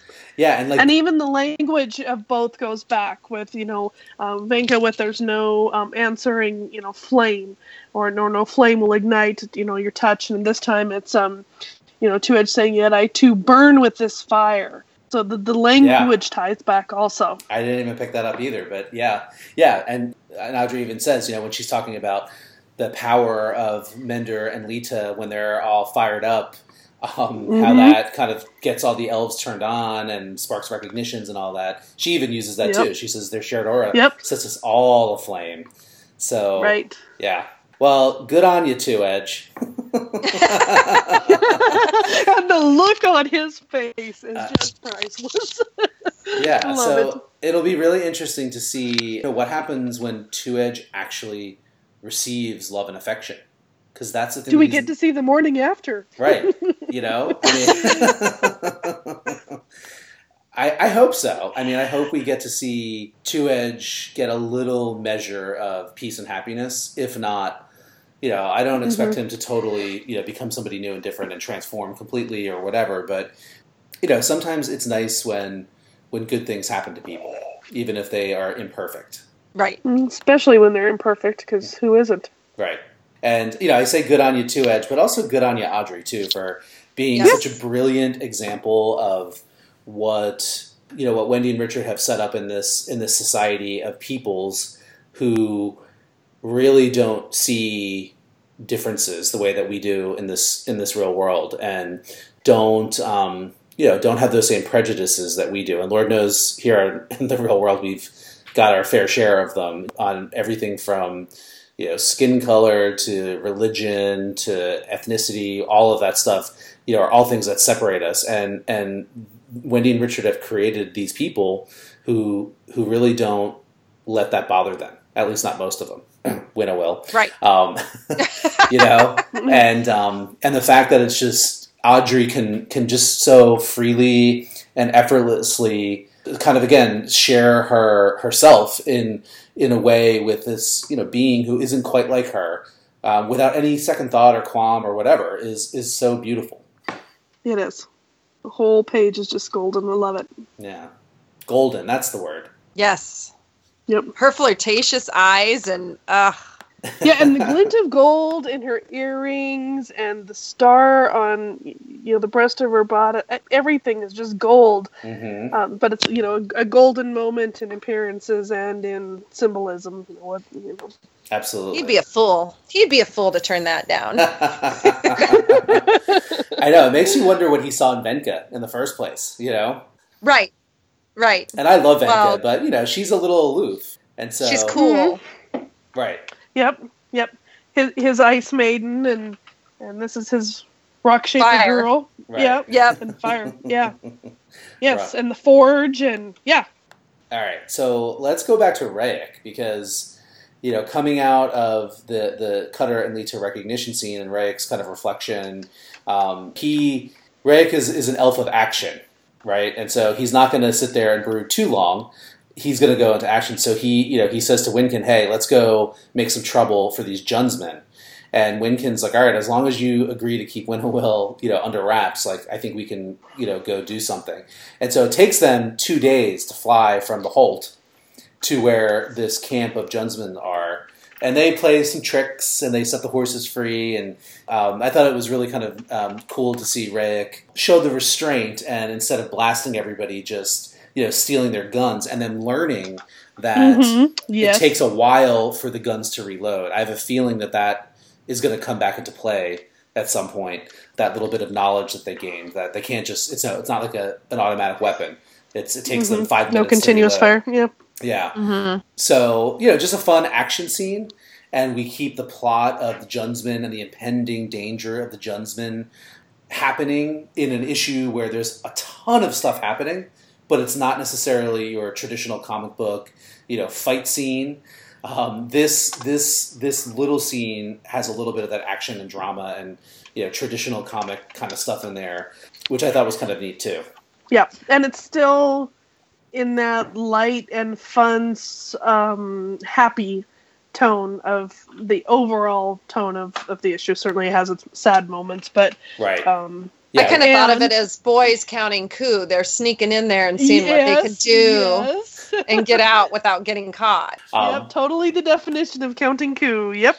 Yeah, but and you know you're you're right about that too. It does have a maybe a more lighthearted feel to it. Um, I mean, this is not the battle with Guttlekraw's troll warriors. This is not you know the the the murder and rape of of one of the insect people that we saw in the last issue. Um, Right, you right. know, I mean, Elfquest definitely can d- dive into the real dark places, but this, you're right, kind of is in the more, you know, still serious and still again kind of reminds us of this this danger that's coming, but it's in light it's in it's in line with the lightheartedness of the rest of the issue, which is kind of awesome. Now I have an ominous feeling about how lighthearted it is. The guns, okay, dumping, dumping the guns though in the water. That that for me was I don't know. That's such a silent paddle. And when you say ominous, I look at that. The guns at the bottom. Is that all it is? Well, I think I mean, how are they going to get those guns Well, back? no, They're not. They're not. But it, I don't know. Maybe I'm overanalyzing now. no, there's more guns, and we don't. Com- yeah, but but with the loss of the guns and the loss of the powder wagon, that's a pretty significant loss for any, shall we say, medieval army. Totally. Yeah. Yeah. No, and I think that is is something that really bears calling attention to because what Rayek and Winkin are achieving here is well, I'll put it this way. I mentioned the Guttlekraw War, the first war with the trolls.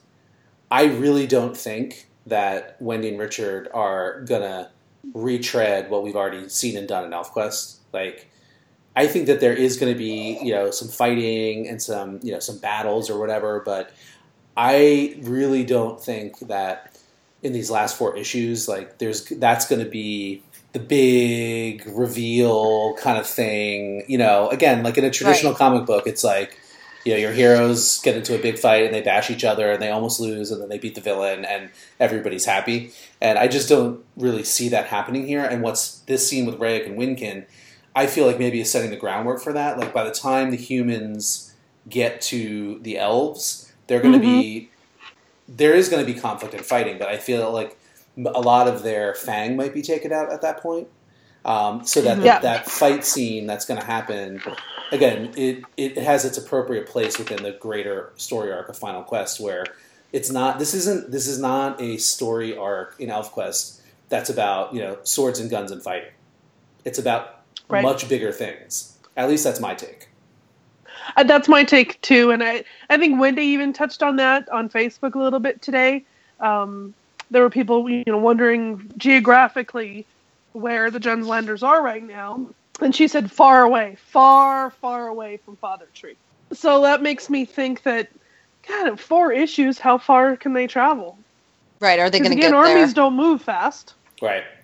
Well, but again, we get a clue because it does say it takes Cutter or it takes Rayek and Winkin two two days basically to fly from the Holt, and we know that they could fly right, faster. right. But this is an advance party, not the main bulk of the of the army. right. Wendy said that too. So Yeah. yeah. So we we shall see, but um, yeah, we'll see. I don't really have anything else to say about that. Yeah, and a two days flight for speedy, strong flyers Magic users. Yeah. like Yeah. them is a great distance. Totally, yeah. I mean, I think probably it would take twice that long on foot for, say, the Wolf Riders, and then you Mhm. throw in, you know, an army of humans of whatever the math is a hundred and something, war, you know, human warriors with carts and guns Mhm. and horses and slaves, and you know, it's going to take them much longer than that to finally get to where the Holt is. And you know, they don't That's know what- exactly where it is either. So right, right. And even of they, where they it even talk about the main bulk of the army still being on the shore of the vast deep sea. So that's a long ways off. Right.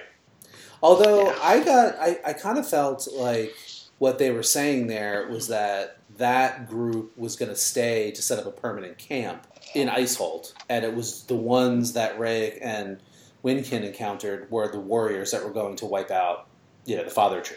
That's how I read that. That those other humans would not be really part of the fight. But I don't know. Did you guys read that differently? Mm, I just read this as an advance party, like a scouting. Oh, there. what right, he says right. is, you Okay. say they say um, number eight eights times three, Yes. and thereabouts. Many more stayed with the black ships to set up permanent camps beside the vast deep water. So right, and then and then they say then this horde was chosen to bring their fire spitter weapons and death to Cutter's Holt. So that's why I was I'm interpreting that as like this is this is the warriors. These are the warriors that were sent, Oh yeah, you know, to you know eight eight eights times three. That's who's been picked to go decimate and wipe out the Father Tree Holt, and the rest of them are back guarding the ships, and they're setting up a permanent camp, which I think is also noteworthy um, Mhm. for Yes. the future. Which again, I'm not anticipating we're really going to see that in Final Quest, but you know, this idea of you know people from one continent coming and colonizing another. That might be a kind of a nod at that, and again, in the real world, we know how that turned out. So it's yeah, kind of and, and ominous. they've and they've addressed that too in, in Final Quest, where you know Shen Shen wants to visit Old Maggoty to gather herbs to um, deal with the sickness that they are sure to bring with them. right. and we know they're conquering the um, tribes of this continent, the you know the insect people and others. So it may, might be more of a problem for the humans on this continent than the elves on this continent. Right. Yeah. Oh, all right. Well, that's not light either, but.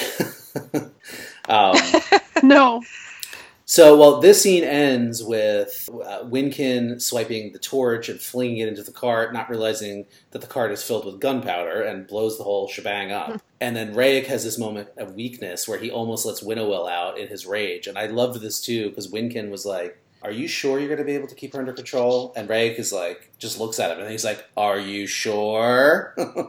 And Rayek is like, uh, okay, thanks. And, you know, he settles Yeah. down. and Um, that thanks is another indication of Rayek's growth. Totally. He can, you know, Yeah, because Yeah. before he would have, you know, I I appreciate that the rage he feels at protecting his own, because it's after Winkin gets injured that he's like, I'm going to take care of this. I'm going to avenge you, and he's able to temper that down with Winkin's help. He's Yeah. just he's it's, it's a new leaf. He's scratching that surface of self discovery and awareness, and I'm hoping it holds. Yeah, you know, it, it it feels like an analogy for an addict with Yeah. Winkin playing Yeah. the role of the sponsor, I guess, right? Um, yeah, and because really, I mean, it's it's like Rayek gets gets drunk on power and and and his sense of righteousness, and Uh-huh. he thinks that that's noble. Like I'm going to protect my fellow elves, but he Mhm. loses sight of everything else, and you know the ends justify the means, and he does horrible things um, because he's addicted to the power. And this scene was kind of neat in that you know Winkin kind of is, is this is this again this kind of a grounding presence, which is ironic since they're both flying, but um, you know, so I, I, I yeah I just thought that was noteworthy. And he's always maybe going to need a sponsor. Is he? Well, if you, you know, we know what happens to Rayek, at least in the big Right. picture. Um, although I have to say, I am so pleasantly surprised, or maybe not surprised, but so pleased with how Wendy and Richard have dealt with Rayek over the course of Final Quest. Because if you had asked me at the beginning, you know, oh, Rayek's going to be in this, and I would have, I kind of was just like, oh, okay, so Rayek will kind of, you know, he'll play kind of a semi-villain role here, and he'll move the story forward.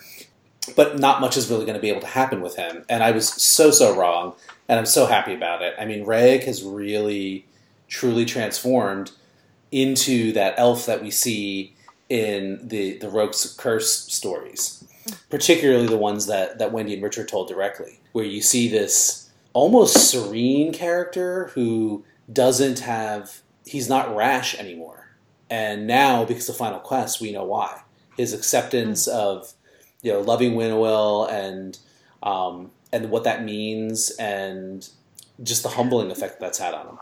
Yeah. Well, and how when he becomes enraged, um, what effect that has on her as well. Right. It wakes her up. Well, and besides waking her up, it doesn't. It, it, the way in which it wakes her up. So. In what sense? Like the way it, that, that it wakes her up well, and she's like, "Let's let's go, you know, destroy things." Yeah, and and destroy things in the way that inflicts the utmost pain. Because she's not just about killing; she's about inflicting pain. Right. Well, she finds pleasure in no love. She's not. Yeah. Here's a story about acceptance, change, love, and she's not that. She yep, enjoys. The loveless one. Exactly. She enjoys where she's decided to be. Right. I don't want to say evil. It's just without love and hey, let's get off on this and causing pain. Right. Yeah, she gets pleasure not out of love and connection. She gets pleasure out of, well, very similar to Rayek, out of using her power. And her power mm-hmm. in particular has to do, you know, is this ability to cause pain. And so mm-hmm. she's like, I don't need love because I can do this. And that, you know, the fact that I have rejected love and feel good things, um, and then I can then in turn inflict that upon others in the form of this painful, horrible magic that I have is like totally thrilling to her at this stage in her character. You know, I mean, I don't think that was always the case. I think it was the case in a much smaller degree back in Blue Mountain um, mm-hmm. when she was more damaged goods than um, than what she turned into, where she actually actively kind of healed herself of all of that. But but then instead of taking the step into the light, she chose the other direction and deliberately chose to be what she's become, which is you know really loveless and and um, you know a pain giver and and all of that. So again, another character that has gone through a significant, I would say, character development and and change, but in a really kind of bad way. Yep, she's self-aware and totally fine with it. Right and that's what makes her even more chilling than again back when she was in Blue Mountain and she was still trying to like do what was right for the elves and save them and take them off into space, you know, back to the Star Home. Because let's not forget that's what Winnowill was trying to do. She was trying right. to do mm-hmm. exactly mm-hmm. what you know Skywise is, is doing right now. Um, mm-hmm. You know, and I think was it Savah that said something like your you know your your ideas aren't bad. It's how you're going about doing them. Um, right. But, right. But now Winnowill doesn't give a rat's ass about that. She'd be perfectly happy to just blast everybody into oblivion and you know take the power of the palace for herself. And which, by the way, leads me to to Dor, who does not make an appearance in this yes. issue. But I I really wonder what he's got up his sleeve.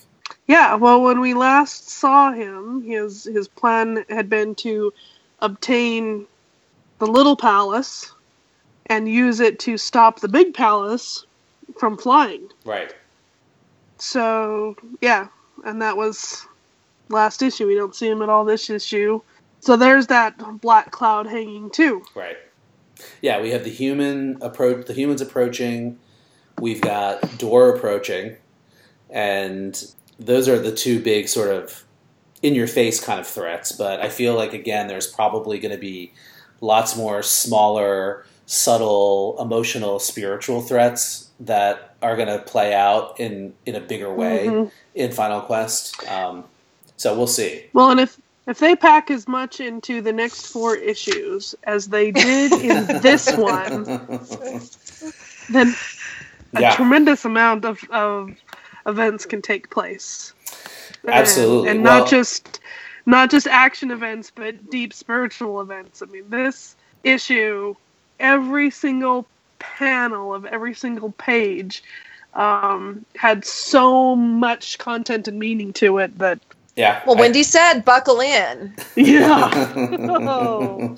Yeah. What would she call it? A roller coaster, right? So, yes. um, no, I agree. I mean, this, you know, this is a, a, great another perfect example of an issue that by I, what, what I don't know what I would call by traditional comic book standards, not a lot happens. And again, I'm making air quotes. Um, you know, in terms of having like a big explosive battle or you know some earth-shattering drama. Like a lot of what happens here is you know smaller dramas and action scenes that um, that kind of move the plot forward, but the big things have nothing to do with that kind that type of of action or drama. You know, it's not again a big battle scene. It's it's a dramatic moment Oh, between Cutter and Leetah was pretty earth shattering for me. right. Uh, me too, but you know what I'm saying, right? Possible. Yeah, no. I know what you mean. But again, it's not like it's not like Kahvi chopping off Guttlekraw's head. No, You know, no, but every different kind- page, Right. it was like, oh my god, turn the page. Oh my god, oh, and I it's love still it. Every page because we're still not. There's a couple things we haven't even gone over, and I'm still going. yes, there are. Well, well, let's let's do that. I want and to. little things along the way too that you know are parts of the little you know the big things but Right, and Yeah. that's kind of my point too. You know, like like free touch breaking the fourth wall and looking at us. Right. I mean, Mhm. just pure gold. Yes. Um, all right. Well, let, let's. I there. There's two two two more things that I have on my list. I don't know if um, if you guys have anything else, but the first one is we got to talk about the trolls and those misfit trolls and their their Mender makeover is pretty delicious. yes yes yes Um, yummy hmm All right. So so who wants to talk about Trinket? oh but mender bones should never have a mate I know. Of, oh, of course, she's referring and- to, and- to Dart. yes who's who's just you know standing with his back turned to her but kind of like this kind of kind of smug but kind of annoyed at the same time sort of look on his face that is Yeah. just so dart and yet so perfect for the moment but Well- but it's a happy dart it's a smug dart it's a dart i like to see yeah Wow, because Dart got the goods and Trinket don't. nerdy nerdy nerdy no, but it's so great because you know, Trinket's like, yeah, but the palace is going to fly away soon, and then she doesn't even say it under her breath. She gives Dart the stink eye and says, "It should take someone here with it," which is just beautifully trollish and totally in character. And but Classic trinket. Right. Yes. but even Princess Trinket wins out in the end because Oh, yeah. we get to see that Mender shaped one of the misfit trolls who had a big old crush on Trinket, but was too embarrassed to say anything to her. You know, he's got some, yeah, you know, wavy blonde curls, like a certain elf that we might also know to sport that look that Trinket just might happen to have a decades long crush on. And so somebody's going to come up with a name for this troll. Like I don't know, I'm not creative enough to do it, but he's there's got to be some kind of fun name for this guy because it's just too good. Well, and he's got sexy bumps, so he's not too Mm. bad looking. Yeah, No, no. yeah. I like sexy bumps. I think we should just call him sexy bumps. Sexy bumps. sexy bumps the troll. Oh. But my That's favorite, fun. my favorite part of this whole little endeavor was um, when Mender is about to reveal that you know he shaped this troll in his own image for well for the troll's sake because he he wanted Mender to do it, but also for Trinket and. Mender is laying it on so thick with Trinket, and Dart in the background is like, "You are so full of Zutong life, mate. yes It's just perfect." yes dart's background expressions and yeah again awesome yeah Yeah. So what else in the scene? We get to smothering a laugh yeah right. Well, the first Kelmore troll, who um, has now undergone some healing, and it looks bright-eyed and alert, and no longer has the whole weight of the world, and Yeah, and he looks happy. and and he is planning to return to the Star Home. So he, you know, he's among those planning to go, which means he has to trust the elves to once again board the palace ship. Right. and what's really interesting about his comment here is it's you know it's sort of a passing comment in and it's directly tied to you know what's going on in the scene right the scene is all about mender using his healing powers to fix the misfit trolls and heal them of their sores and their their misshapen bodies and misshapen thoughts and and restore them to actual hardy and hale trolls and the the fact that the first Khemr troll is commenting on how great the elves' magic is and how useful Yes. it can be is so significant, right? Because he just spent the last ten thousand years and and however much longer on the palace resenting the elves for their magic, and so he's made a total 180 as far as as that attitude goes. So that's kind of neat to Right. see too. And um, I just I love I've always loved the interactions between the elves and the trolls, and in particular, starting with the Dreamberry Tales issue from the original quest when Cutter and Skywise start out as the trolls' slaves, but then end up being their drinking hmm. buddies. I love it when the elves and trolls pal around, and then you know we got to see more of that with with Mender and Flam and and Drub and you know it's just kind of coming full circle here again. I keep saying full circle, but I feel like this Th- issue all are about there are those full so circles. many things that are for, cir- full circle. Absolutely. Okay, but now I'm going to throw a little monkey wrench in because Uh oh. in that in that same scene we have you know them talking about how great the healing feels and, and gosh why am I blanking out on her name? Trinket's mom. Odd bit. Odd bit. Oddbit, thank you. She's going to be all flirtatious with these new sexy elves or um, trolls, you know, that we got to see in their healing. But you have old Maggoty standing off to the side and saying, impressive, treasured first comer troll. I must admit, she's talking about the healing capabilities.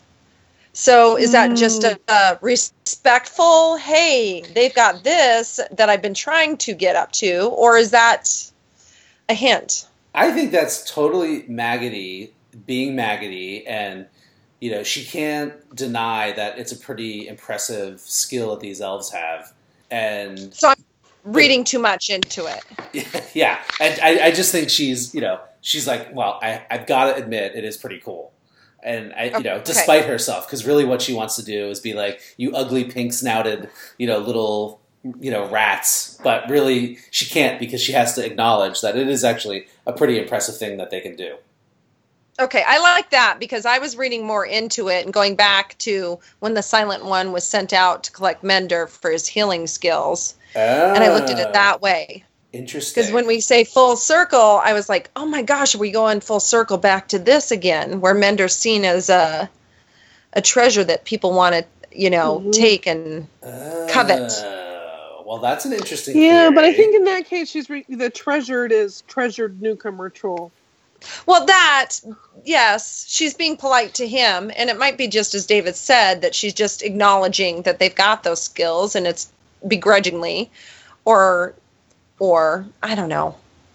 Because she's just saying, I must admit. I can see totally what David's saying and maybe not go down the pathway I was. Well, no, but I can totally see what you're saying too, and it's not something that even occurred to me. So um, I, I, I love.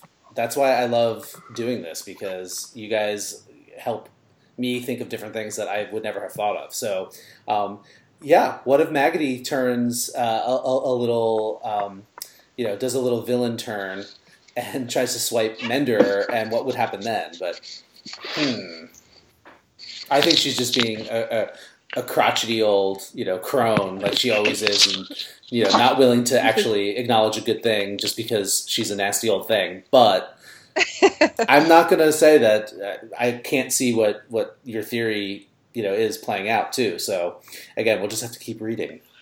Yeah. Mhm. And Mender's staying, so she wouldn't have a limited window of opportunity there. She has a long time to plot That's back. true. That's true. And they do like to barter and trade. So maybe she's just being troll like and saying, Hey, here's here's our our uh, next thousand years to fur and meat that we don't need to go get. Right. So, Lisa, I thought what you were going to say, as far as the little negative thing here, is Oddbit, um, you know, sort of Oh, that too. hungrily eyeing these these you know now newly beautiful misfit trolls, and um, that you know that she was going to go kind of cheat on Picknose, but I have a sense that um, Oddbit does what Oddbit wants, and she always has, and she always will. And a little thing like you know a marriage isn't really going to stop her, and Picky's just going to have to deal with it. And I will say in her defense, before Mender gave her her facelift, she did mention that Picky wasn't interested in her and hadn't touched her in ages. So if Picknose was going to reject her because you know she got a little age on her, then I feel like she's got a little bit of leeway here, right? Yes. Oh, yes. Yes. There's pleasure to be had. Yes. And she is a queen after all, and a queen has needs. I, I do have to say, I really like the drawing of the one troll standing in the scene looking at its rear end. yes, yes. Yeah. And I think that one's a female. I do too. You know, I mean, we've only ever Does seen. my butt look good in this? Totally, right? Which is so perfect. And it's such a trollish thing, too. um, but yeah, they're, they're, you know, I think that's a female. I don't see a beard. I guess we've always assumed that the Misfit Trolls were all male, but maybe there were others that we never saw on camera, right? And so now we're getting to see one of them. Well, and being so misshapen too that That it's just, you know, you just have to admire that butt. yeah. And I'm just Um, looking at that panel more. I didn't study that panel as much because I was waiting to see what was going to happen on the next page, I guess. But uh, all of their expressions are fun. Oh, yeah. There's yeah. one looking at his hands, just like a baby who has just noticed his hands. Oh wow, look at these. the one showing off his muscles and the bodybuilder pose and looking at butt and the oh my narcissus in the barrel. hmm They're all fun. Yeah, no, the trolls are great. And I'm, I'm really happy to see the Misfit Trolls get a little bit of redemption, too. Yes. They're right. pretty miserable. So moving on from the trolls, the one, um, the only other thing that I had to really talk about is the end of the uh, of the of the issue. Um, that really kind of starts out with who I can only imagine is a descendant of Nunca, who was Shuna's first husband. Kind of Me mm-hmm. too. That's the Yes. first. Yes. Yeah. I went there too. because he's got the spider it, symbol. it, it took me two readings to start thinking about it and where have I seen him before, and then it finally came to me. yeah, like the apple doesn't So fall I had to far. reread Searcher today. Oh, did you? Yeah, I do that a lot too. Like I see something. yeah, in and a there's new issue there's the I'm like, whole the you know the the lee lee lee lee lee call. They Oh right, yeah, yeah, yeah. The spider emblem, and um, even the headband. Um, but he's much smaller than um, Shuna's first husband, Ted Benz, and and so much time has passed. Right. That presumably what- would have to be a descendant. Right. Yeah, I was going to say the you know the apple doesn't fall far from the tree or the you know the great grandfather tree or whatever, um, Mhm. depending on how old he is. But uh, yeah, the Lee Lee Lee Lee call I didn't pick up on until you just said that. So that's kind of awesome. You know, one thing that I that I really like about the way that Wendy and Richard treated this this guy is um, you know the story. You know, we, you know, we hear from the Djunsmen from and, and we hear kind of them express themselves. Um, And Mhm. so far, at least with the humans that are interacting with the Djunsmen, the the the tribes of the Icehold continent, we've kind of heard them kind of speaking their their their broken version of Djunslander. And this guy does it too. But in the very first panel that we have with him, we actually hear him think like we get to see him thinking. And he's thinking in his own language. And it's not this sort of broken pigeon kind of thing that, you know, that the native person does, you know. And I thought that was just so beautifully done that um, you know, it kind of really shows that these are just as much a fully realized people as the invaders are. Even if you know we're, we're we're being shown things a little bit more from the invaders' point of view as villains in the story. That Wendy and Richard took the time to, to do that with this guy right here. I thought that was pretty awesome. Yeah, so it's not yeah, just and like it even it had never even occurred to me that to, to think of them as as less than fully realized people. I just always figured it was the the learning of the language, but Right. well, I guess I guess what but I'm that probably say. is a good. Yeah, but but- I'm glad. But for the reasons that you said, I'm glad they that, that they did do that. Yeah, I mean, I guess Because the, you're sim- right. the simpler way of saying it is like it, it would be really, it would have been really easy to just kind of have them be like you know like the Indians in a cowboy and Indian movie, you know, Right. where like the Indians always speak their broken English or whatever, you know, and so I just really liked that. I thought that was a, a really nice touch um, to kind of just kind of flip the perspective a little bit and remind us that yeah, I mean yes, we hear we we you know we heard B and we you know we heard Shukapek and you know even Shuna who has really been integrated with the peoples of the Isol continent. Um, you know, we hear them speaking in their own way and you know whatever, but anyway, I just thought was neat and I wanted to call it out. But um, this leads to the you know kind of the final cliffhanger of the issue. Well, there's one thing in between though, and that's we've had Shuna and Shen Shen and Talit all working to befriend the humans of Icehold, um, in part so that they would be allies against the Djunslanders. And here it seems like their teaching of the language um, might be Oh. backfiring a little bit because he is using it to conspire Right. with Right. the Djunslanders, or that's his intent anyway. Yeah, Yeah. that's totally true. And you know, another I think another uh, great example of the 360 treatment of both of these cultures. You know, so there's not that simple good guys bad guys. Um, you know, within the Djunsland uh, entourage, we you know last issue we saw the descendant of the woodcutter, and and he kind of represents the, the good humans, just like Right. um, Tanglenets, the old fisherman who ended up getting shot. Mm-hmm. You know, he was a Yep. Djunslander, and you know he, you know, we got to see both sides, both good and bad. And here we're seeing the same is true of the peoples of of Icehold. You know, mostly we see them, we've seen them in a positive light, but here we're getting to see kind of the the you know the sort of the the, the dark side of of that culture as well. That there are individuals, just like in any human culture, that you know are willing to do nefarious things for their own benefit. And clearly, this guy is trying to gain from befriending these new warriors that have these powerful weapons, and you know who knows what he's going to do. And the fact that he's a descendant from Nunca again.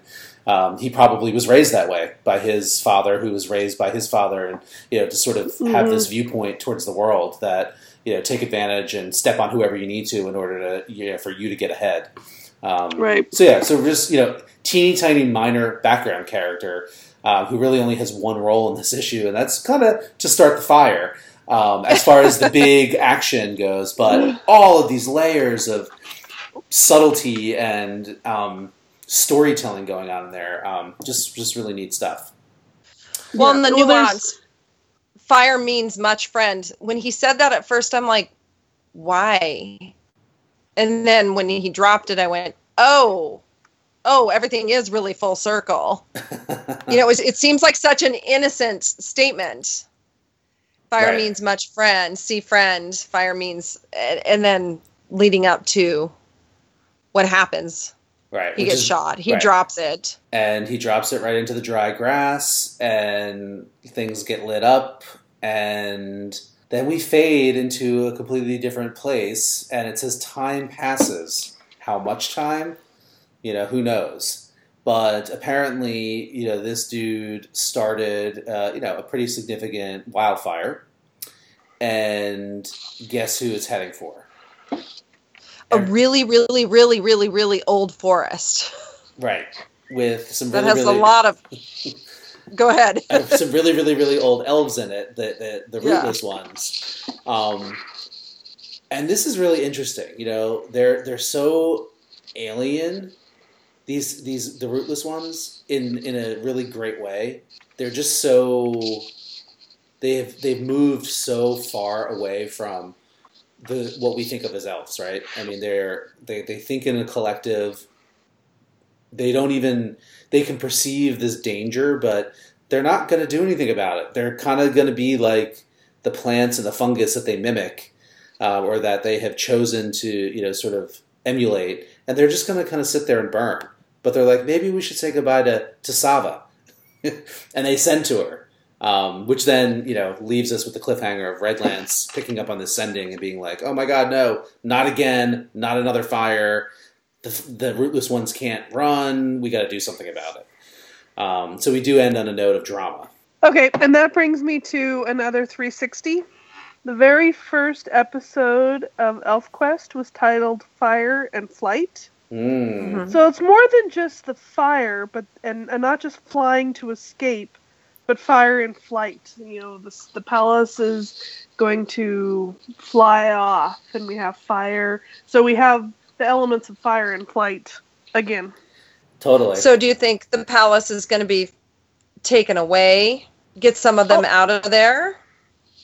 Flag them to go help the rootless ones? No, Or just all of it? Just just just all of it. The elements of fire and flight. Yeah.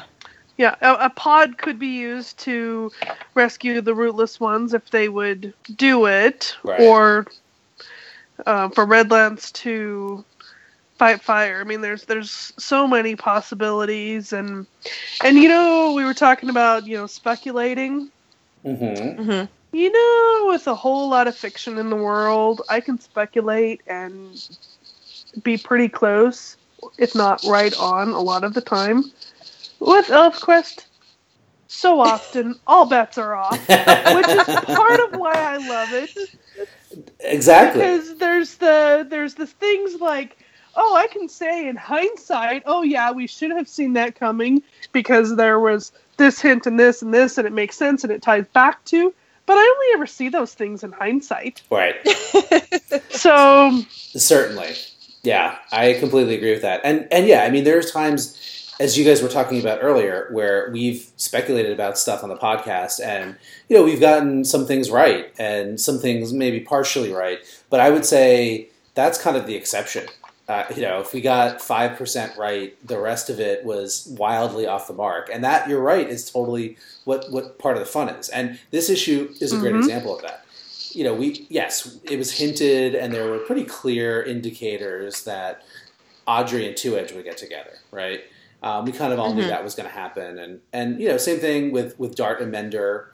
You know that we kind of knew where that was going. We didn't know exactly how it was going to play out, but but like, who the hell knew that Cutter and Leetah were going to recognize again?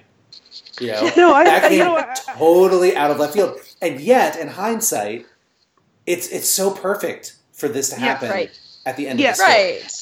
You know? and, oh, and you know that's part of that we didn't ta- touch on was that um, uh, to what degree did Cutter recognizing himself, even if it was forced upon him, um, play in a new recognition that he, you know, is in, in some way altered and re-recognized, almost like um, they're g- going to be life mates supporting each other forever, no matter what. But now she has recognized this fuller version of him. Yeah, certainly. I mean, because it's like, well, what what's different now than all the other times? And you know, recognition has no rhyme or reason. We know, but I I, I, I, like that idea that there's something different about Cutter, and maybe that's the thing that um, that really triggered a recognition between the two of them again. This, it, you know, it's sort of Cutter in a way um, has gone through. You know, he's he's gone on his hero's journey, and he's fallen into the pit, and he's climbed back out, and um, you know, again, another perfect example of what I was probably not very effectively articulating of why how the action and drama in Final Quest is oftentimes less about you know what again we think of in a traditional sci-fi fantasy story where you have a good guy against a bad guy and they have a big fight with big swords or big guns and the good guy wins you know. Final quest dramas are cutter having this huge spiritual realization about himself that shocked him to the core him running off like a madman and almost dying and starving to death and almost getting cannibalized by another branch of his own species only to sort of come out of it with a newfound peace and viewpoint on the world and this universe and you know so anyway tangent there but No, um, no, it's it's a quiet um, self spec. It's the whole thing that speculation, self awareness. It's all these nuances right that make the bigger picture. Yeah, and and you know, it's just I'm just so impressed that you can create a fantasy story that has all of these you know these elements and these tropes of, of fantasy. You know, again, you do have you know the the the weapons and the fights and everything, but that particularly in Final Quest. And this is something I've been kind of has been rolling around in my head for a little while. That's why I'm trying to again really articulate it. It's just I think it's partly what makes ElfQuest different is that um, we're again we're not just getting a Lord of the Rings style battle between good and evil, and you know there's there's there's all of this stuff in here, and a lot of it is is, is much more subtle and um, just an illustration of the fact that conflicts come in all shapes and forms, and it's not always Mhm. about punching somebody in the face. Right. And I think that's ma- that's what makes ElfQuest great. One of the things. When the opportunity arises, are you going to be ready for it? Because I'm looking at this with Redlance. Back in the original series, he couldn't do anything to fight. His magic was too young, Mhm. and so he had to flee.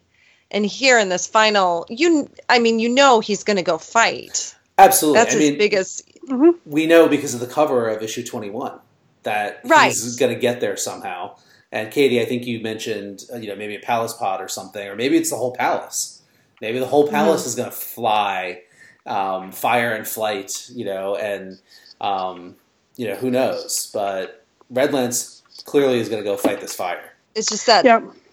character development. He's he's come from where he was to this, where he's going to make a stand. Right.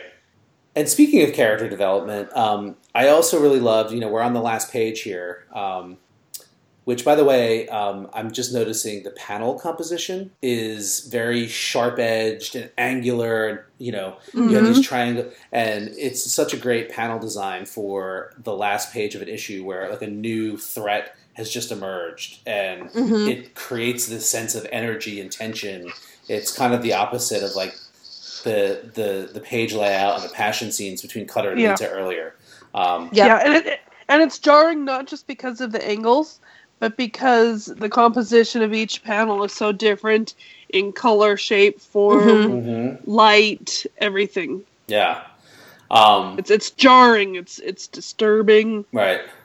It's well. It's got. It's got. Uh, it's there's something kinetic about it, um, which again I think is perfect for a scene uh, or setting up a you know sort of a scenario where you know f- there's fire and it's a danger and it's going to kill and obliterate and you know there's this that sick feeling of anxiety and realization that you know somebody that you care about or some things that you care about or you know your people are going to suffer and die.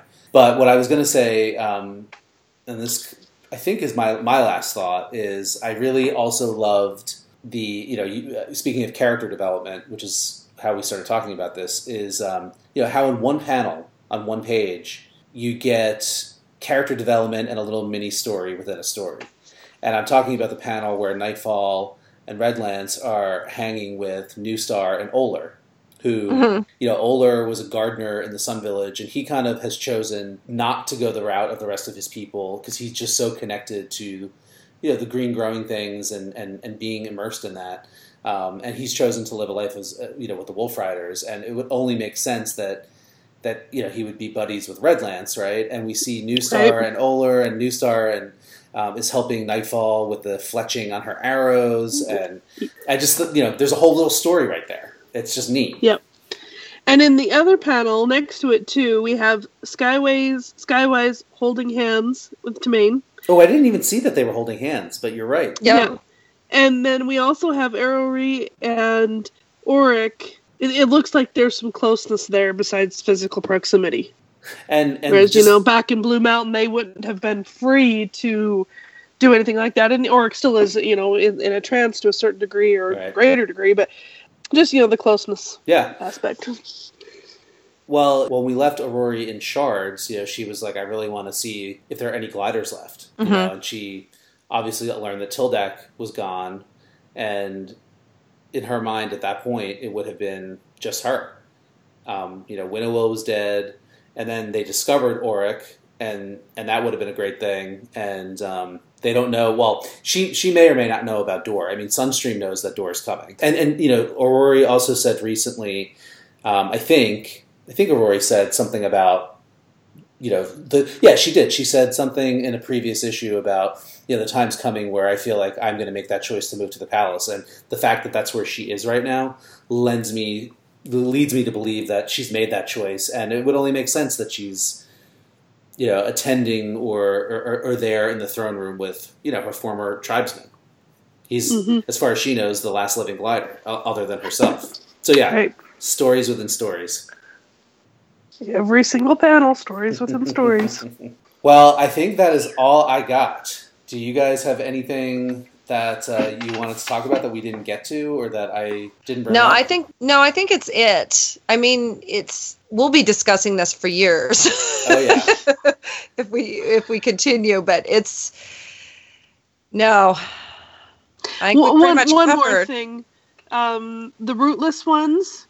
Mm-hmm. when they use the the the palace call to augment their send, but the maybe farewell to our dear one and that kinship that they feel with Savah was touched on again. Yeah. Which which leads me to believe that you know Savah wondered if she actually knew these elves in her distant distant youth, or if they were just they, if they just know of her. It's pretty clear to me, especially from from this, that they remember her, and they possibly were ancient when she was born. Well, maybe not. I mean, Savah was probably born a few thousand years, is my guess, after the elves, the High Ones crashed. But uh, yeah, still, a few thousand years is still a few thousand years. I don't get the sense that any of those, uh, the the rootless ones are first comers, but they're probably of the first generation born. Um, so anyway, I, Yeah. So and one last thing. So then, because of that, with the you know dear one, I went back to uh, when Savah is telling her story to the Wolf Riders of how um, she and and her small group first came to the Sun Village. We have um, a panel where the outside of her hut is depicted. Mhm. Go look at that panel and the figures on it. They do not have four limbs. Oh my god. Are you serious? I'm looking for my books right now. I'm totally going to elfquest.com and clicking on the online comics, and I'm going to what is it like issue three? I totally know what you're talking about. It's these very ethereal, flowing Uh, elfin issue. elfin figures on the panel. Um, yeah, it's issue. Okay, it would be issue two because it's before they're taken into her hut. Oh right, okay, Okay. there it is. So if you're looking at, if you have a look at the original quest or Elf Quest, the complete quest, volume one, which is what I happen to be looking at, it's page sixty-nine.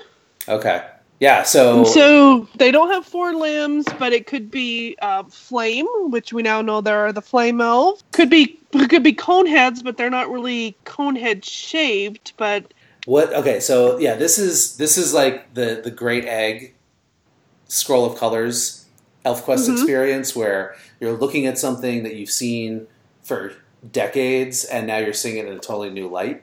And you know, I think that my interpretation, now that I'm looking at it and I'm thinking I'm coming up with this on the fly, is just that this is a representation, an artistic representation of the malleability of the elves that when we first read this as readers, and even the characters in the story themselves, other than Savah, would not have been aware of.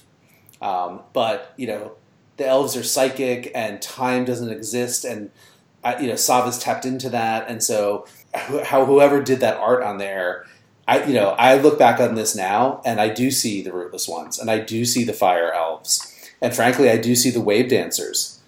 You know, um, Yes. Yeah. you know they symbolize this art this artistic representation of the elves to me is is a symbol of the shape changing ability and the malleability of the elves on the world of two moons Yep.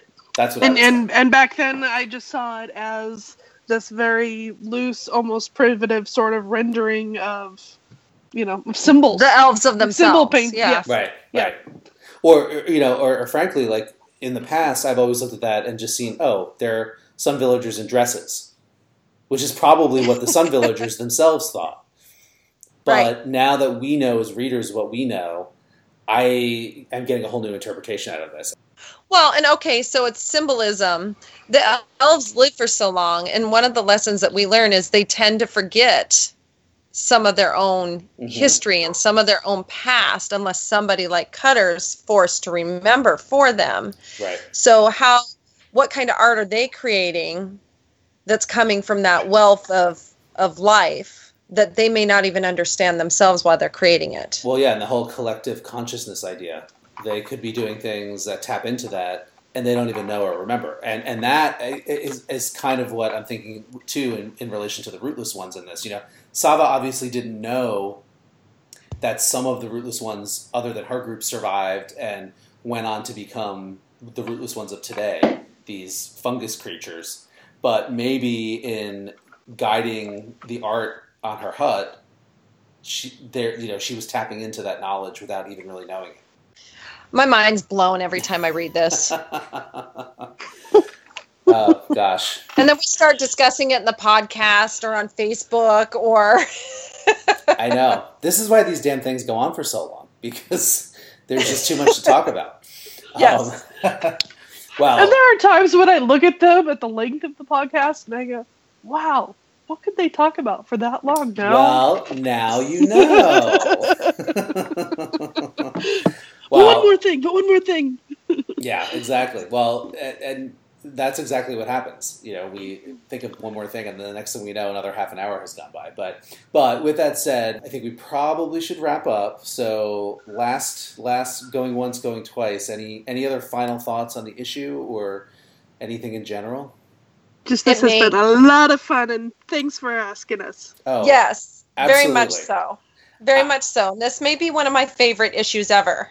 Mine too. And um, I'm so thrilled that you guys were willing to join me. Um, I don't know if you guys have ever done a podcast before or done any kind of, you know, recording, radio, anything like that. But um, Nah, I just tried to pretend we weren't doing that. We're just talking off quest. That made it so much. and that is that is my number one tip.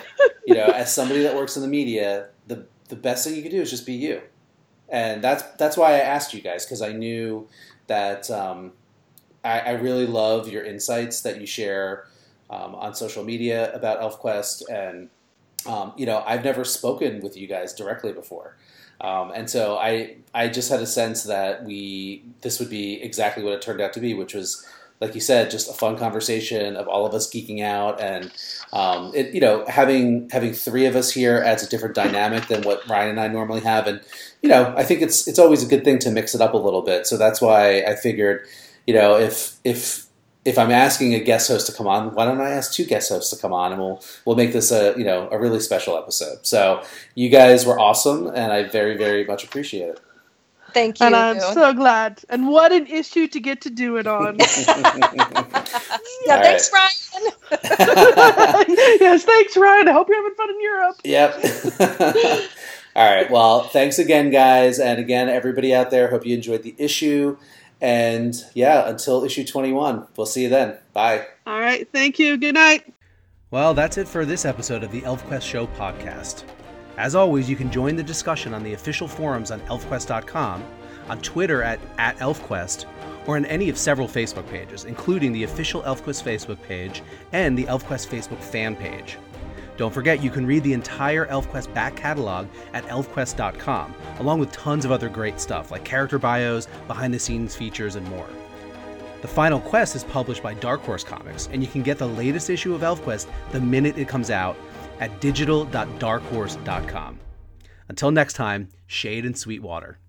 The music you heard in this episode is called Hunting for Experience by Epicus from their album An Epic Journey. You can find music by Epicus and thousands of other artists for your podcasts or multimedia projects on jamendo.com.